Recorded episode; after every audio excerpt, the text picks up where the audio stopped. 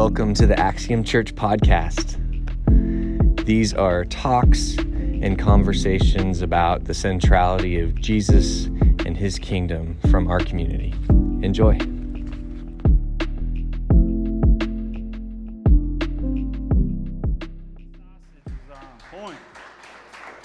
Real good.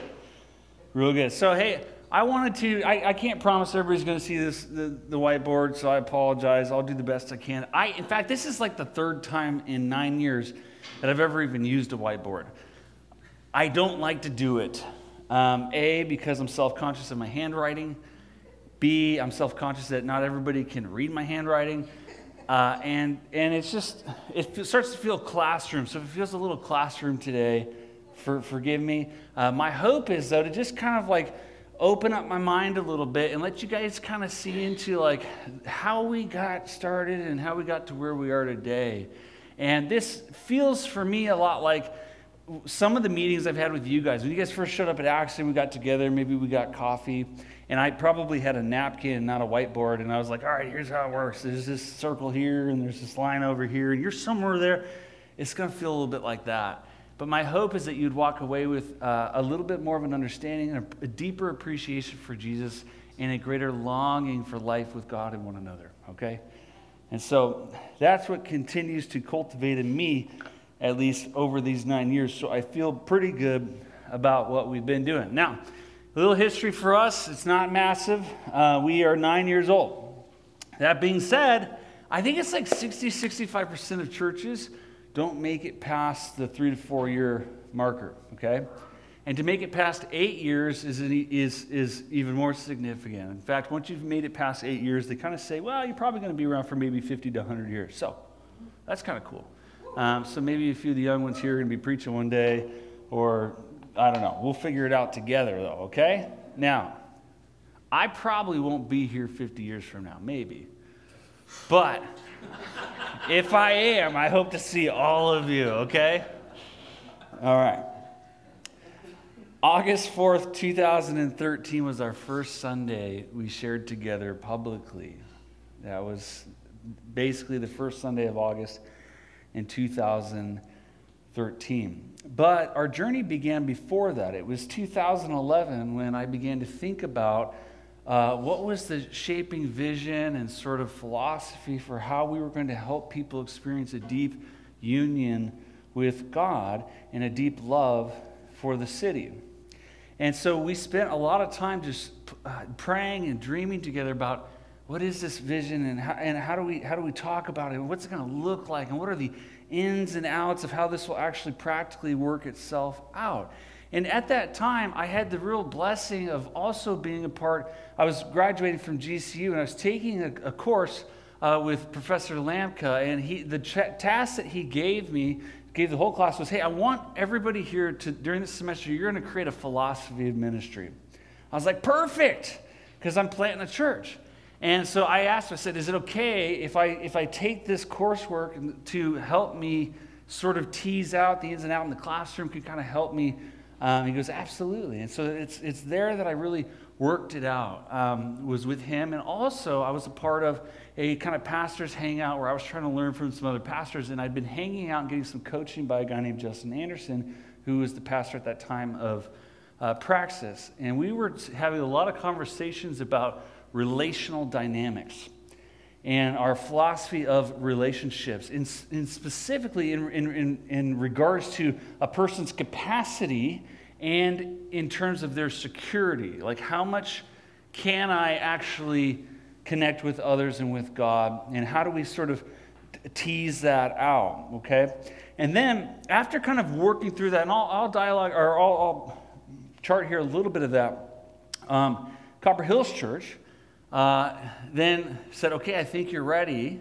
And it was 2000, so that was 2011. 2012, um, they sent us off in May of 2012. I'm just curious, and I don't know if anybody is here from Copper Hills Church from May of 2012 when they sent us off. Okay, one. And I think there's a, two, and there's, there might be a few back in the in serving in the kids area. So we got sent off by mom and dad. It was amazing and terrifying all at once. And they held a big baby shower for us. And like, you're going to need, you know, a pulpit or something and a TV. And I don't know, we got stuff. Remember that? Yeah, that was fun. Um, and they, they kicked us out. And that was great. And thankfully, they helped pay the bills for like three years. They really did. So they sort of kicked us out, but we were still, we were still pulling the dough for mom and dad, if I'm being honest. So that's just real, okay? And church planting is very expensive. Um, so, so that was all happening. And as we're think, as I'm teasing out this relational dynamic, and I'm in this class, I'm in with these people, and we're getting sent out. Uh, I, we've established a core team now at this time. We're a group of people that are saying, "Hey, I'm asking you guys to go to commit two years of your life minimum to being all in at Axiom and helping get this church launched. After two years, you can peace out. You can whatever. We'd prefer it if you'd stick around, but for two years, you're all in. And I think at that time we had about 15, 16 people that were fully committed, and they were they were practicing the rhythms. They were serving in some area. Uh, they were showing up on Sunday. They were giving of their resources and their talents, and so and so that they were they were all in, and we spent a lot of time together in our home. And in fact, we started in our home. Uh, me and my wife's first home. She bought it, by the way, because I was in school and she was working at the school I was at. So she was providing for me, which was thank you for that. Yeah. And and then and then the second I graduated, she quit her job. and we started making babies, and it was great. So, here's at the core of this relational dynamic piece, though, is that every single person is embedded with a deep need for intimacy. Period. We are all hardwired for relationship. And at the center of who you are, that's that circle, that's your center, okay? Um, is this longing and need for intimacy. When I say intimacy, I'm not just talking about smooching, I'm talking about a being known and being known. I'm talking about a nakedness and an unashamedness, okay? And a lot of us find that appropriately in our spouses, but there's also the New Testament talks about that relationship between the spouses is a mystery because it also kind of is a picture of God's relationship with the church. And so there's a there's a intimacy that takes place between you and God here that is deeply core to who you are. In fact, I would go as far to say that everything that you're after, everything that you're participating is in some way in service to that need. Now, you might be misinterpreting that for all sorts of other needs, but those needs rarely fulfill this deep core relational need.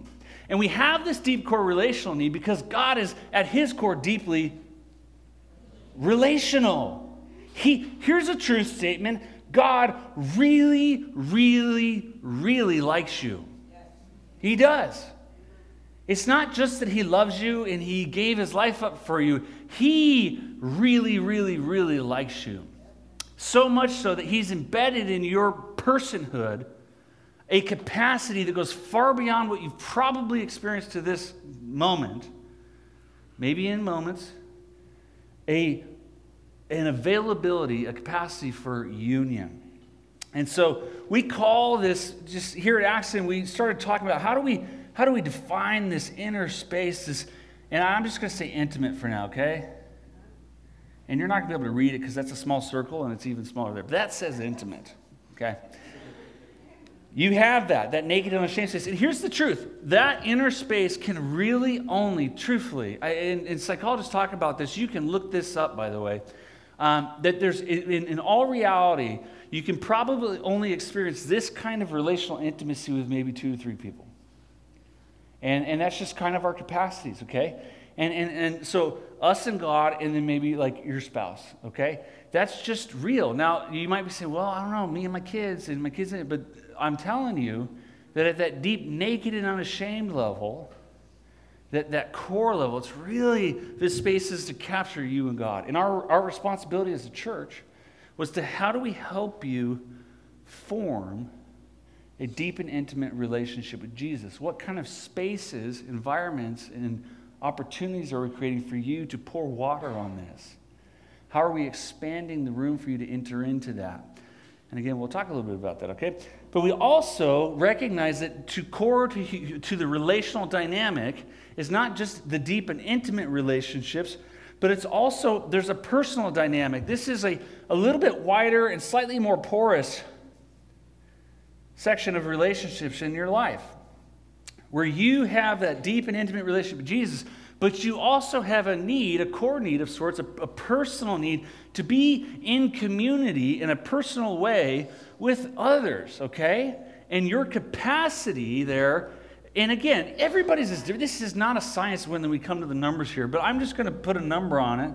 I'm going to say about 4 to 20. That you have a relational sphere in your life of people, these are friends, maybe family members, where you are in constant communion with them of some kind and in this space, what we recognize in this space is that also that it's uh, holding within it is also this space.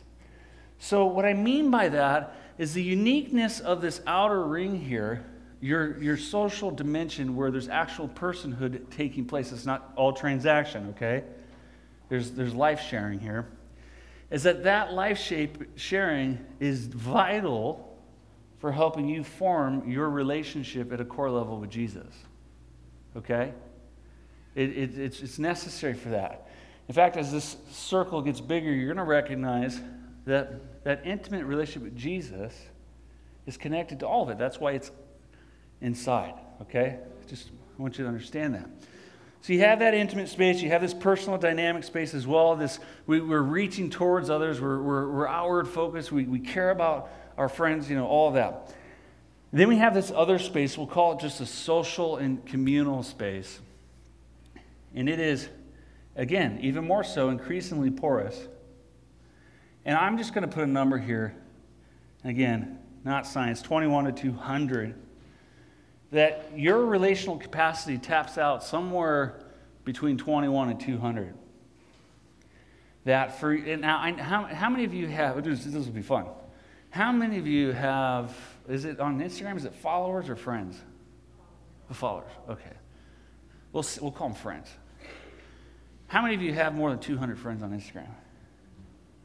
Okay, a lot of I do. I think I've got like 700. And I promise you, I promise you, I don't know more than 200 of them. I really don't. I might have met them once, but if they were to walk in the room today, I'd be like, nice to meet you, I'm Gavin. And now that might just talk about how shallow I am, I don't know. But my hope is in this is that you understand that just by design, we are not built for the city, okay? You're built for the living room. You're built for communal spaces, but part of our relational dynamic is incorporated in this larger community. That's why we gather here on Sundays, okay? And beyond this, and it won't get another, I'm not going to put another line, but we're just going to call this you could say public, I guess. That's, I just can't think of a better word. Society, culture. And again, it's more porous because this sphere of this deeper relationship is your connection to what's out here, and it's also your connection to that inner space here. Okay? Now, all of you heady folks in the room are already breaking this apart and you're thinking of other things. Put that down. Hear what I'm saying. You have a deep need for relationship. Okay? And you try to fulfill that need of relationship in multiple categories of your life. But unless this core place with God, the one who created you with the need for relationship, is activated, we're going to be missing out to some degree, okay? And so now, as I thought about these three spaces, these three primary spaces, we began to say, okay, so what does it mean for Axiom in each of these? What are the convictions behind them beyond just the fact that we are deep, deep are created for relationship. One is that at the center, I wanted Axiom, and this is just what was going on in my head, so forgive me as it comes out. I wanted to be radically committed to Jesus. He was the most tangible, accessible form that we get to experience God in. Period. He is. Now, I know some people want to say, well, no, it's actually nature or the Bible or something else, but all that's pointing to Jesus. And so I wanted a radically committed relationship to Jesus. He would be the center of everything, his teachings above and before anything. we were going to take our church cues not from strategic plans, not from corporate pastors, but from radical first century, outside of the Roman Empire, Jesus of Nazareth. Because I wanted, at the end of the day, I wanted revolutionary Christians. I don't want American Christians. I don't want, I don't want social Christians. I don't want fundamentalist Christians. I don't want white Jesus or black Jesus. I want Jesus of the first century, period. And I hope that at the center, that's who we're helping you see. Now, we experience the radical first century Jesus in the diversity that we have right here. And in the diversity that we see as we move outward. And that's why Jesus never kept it just to him, Peter, James, and John. He wasn't stuck there. Okay? So I'm thinking through all this. Let's give the misfit Jesus the center. Let's let him speak for us.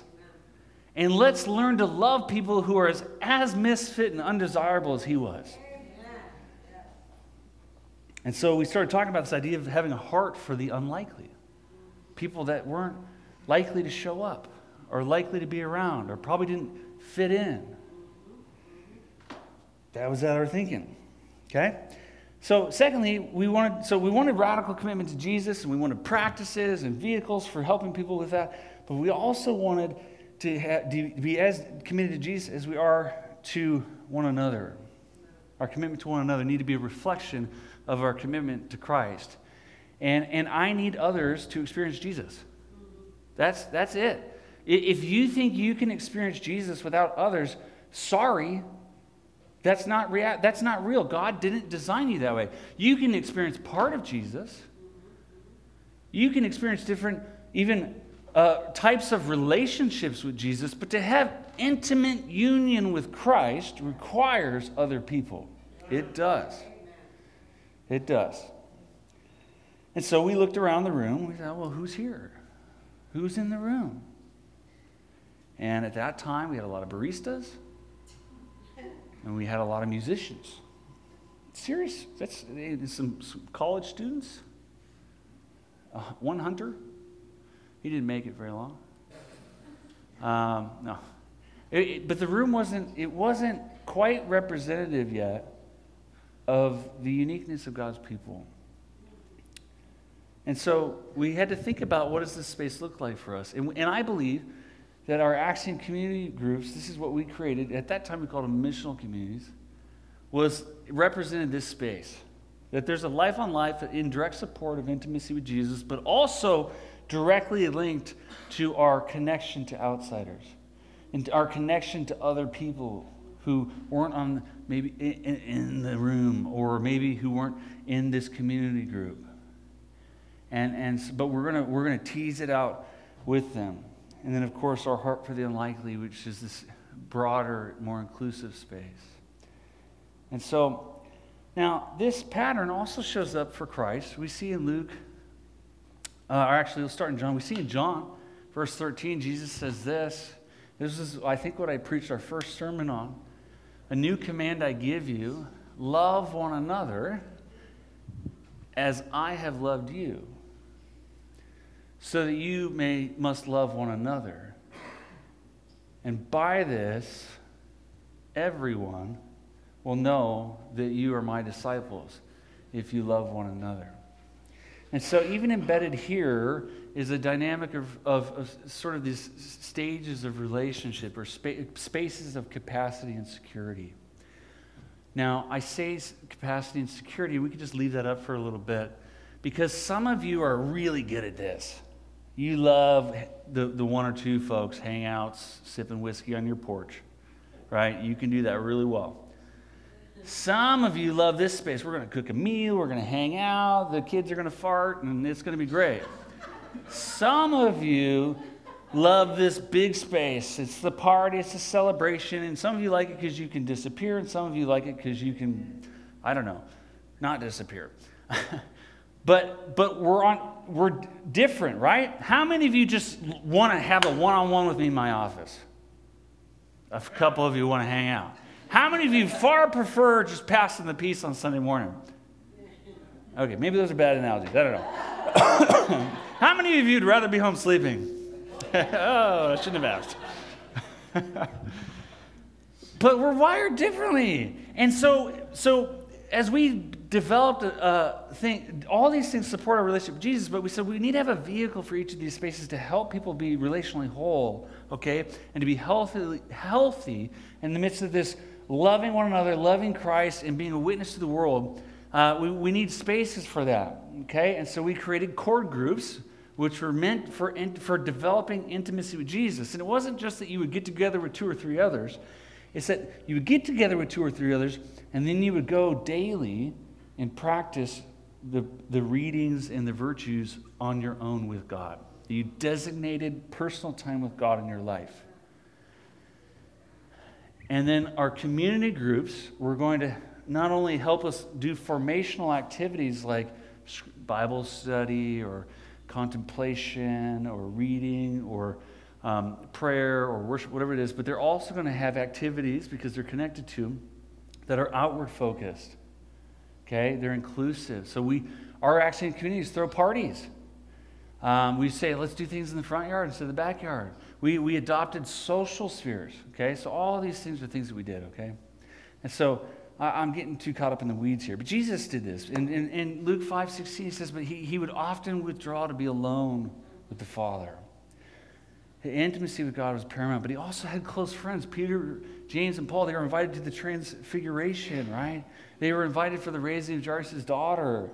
They were, they were there at the Garden of Gethsemane, but he had this, this intimate connection with, with a couple of other people, and, and of course his apostles as well. But then he had relationships out here, and his relationships out here were just wild. I mean, who were the kind of people that Jesus was hanging out with? Just shout it out. Tax collector, prostitute, part. Yep, all of it. The whole spectrum Jesus was hanging out with, so much so that he was at times being confused of being a drunkard. He was being confused of mingling with the unclean. All of these issues came up because Jesus was had a heart for those for everyone, for everyone. And because he had a heart for everyone, he didn't fit really well in religious circles. And that's kind of still true today, unfortunately. That, that churches that are really have a heart for everyone don't get a lot of uh, uh, the attention that I think they deserve. Uh, we tend to, to look at models that reflect the best of our culture, not the best of our kingdom. And, and, and I just want to say, I want misfit intimacy with Jesus to inform everything you do. Okay? So, we, we needed language for this. How many of you have heard us use it on Sundays? Experience Jesus. Love Peoria. Be together. So we're talking about these categories. We want a tangible ways to talk. We used to use other language.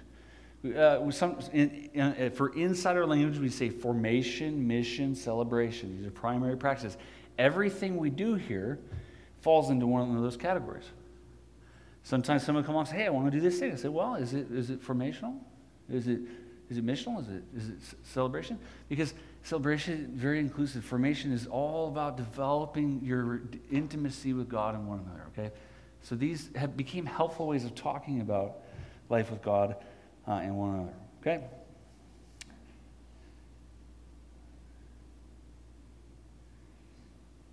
Now, we can get really lopsided as a church.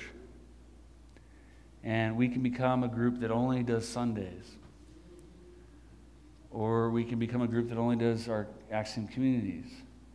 Or we can get real crazy and say, ah, I just have my own personal relationship with Jesus and that's good enough for me. What I'm saying is you need all of it to, to be healthy and to be whole. You're not gonna, I'm not saying you're going to like all of it your capacity is going to be stretched in some of this. That's real. But the ultimate goal, the ultimate goal is to have deep friendship with God. And I'm saying friendship because I think we can have a relationship with Jesus that's a teacher. And that's good. We need that. There's a moment for that because we need to be informed. We need the knowledge that he has. Some of us define a relationship with Him as a Savior, and that's good. But the problem there is if we only stay there, it ends up becoming a little bit transactional. We, we need a relationship with Jesus as Lord, right? Because of his power and, and, and our obedience and our walking out our faith. And in fact, I would say even our becoming is caught up in that statement. But as you look at the scriptures, eventually the language that Jesus uses, he says, I want to be friends. In John 15, 15, he says this No longer, okay, there's a progression, there's a maturing here. No longer call you servants because a servant does not know his master's business. Instead, I have called you friends. For everything that I learned from my Father, I have made known to you. And there's this entanglement of intimacy between friendship and being known here that pops up. And so, wherever you're at here, the goal is that your relationship with Jesus is moving towards, moving towards, excuse me as I fix this because I don't know how to do this apparently. Here we go. I should have practiced this part.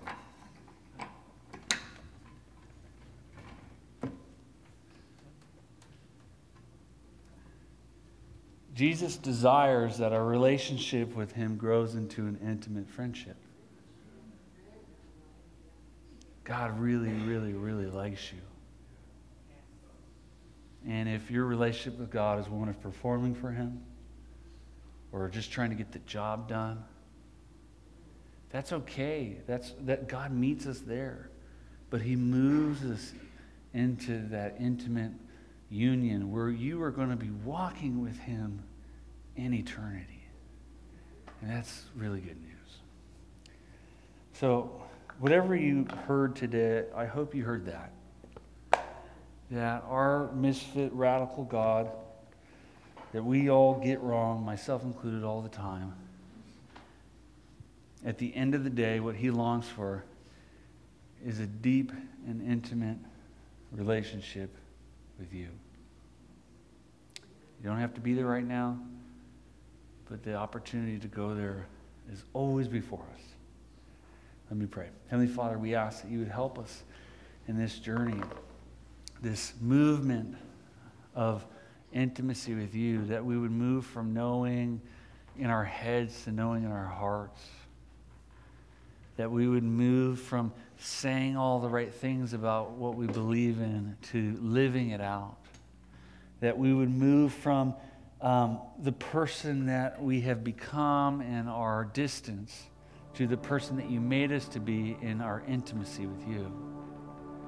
And that increasingly, would that person, be the one that shows up before others and before the world. And as that person shows up, might the world begin to see you, Christ, the most accessible one, the one that's always at hand.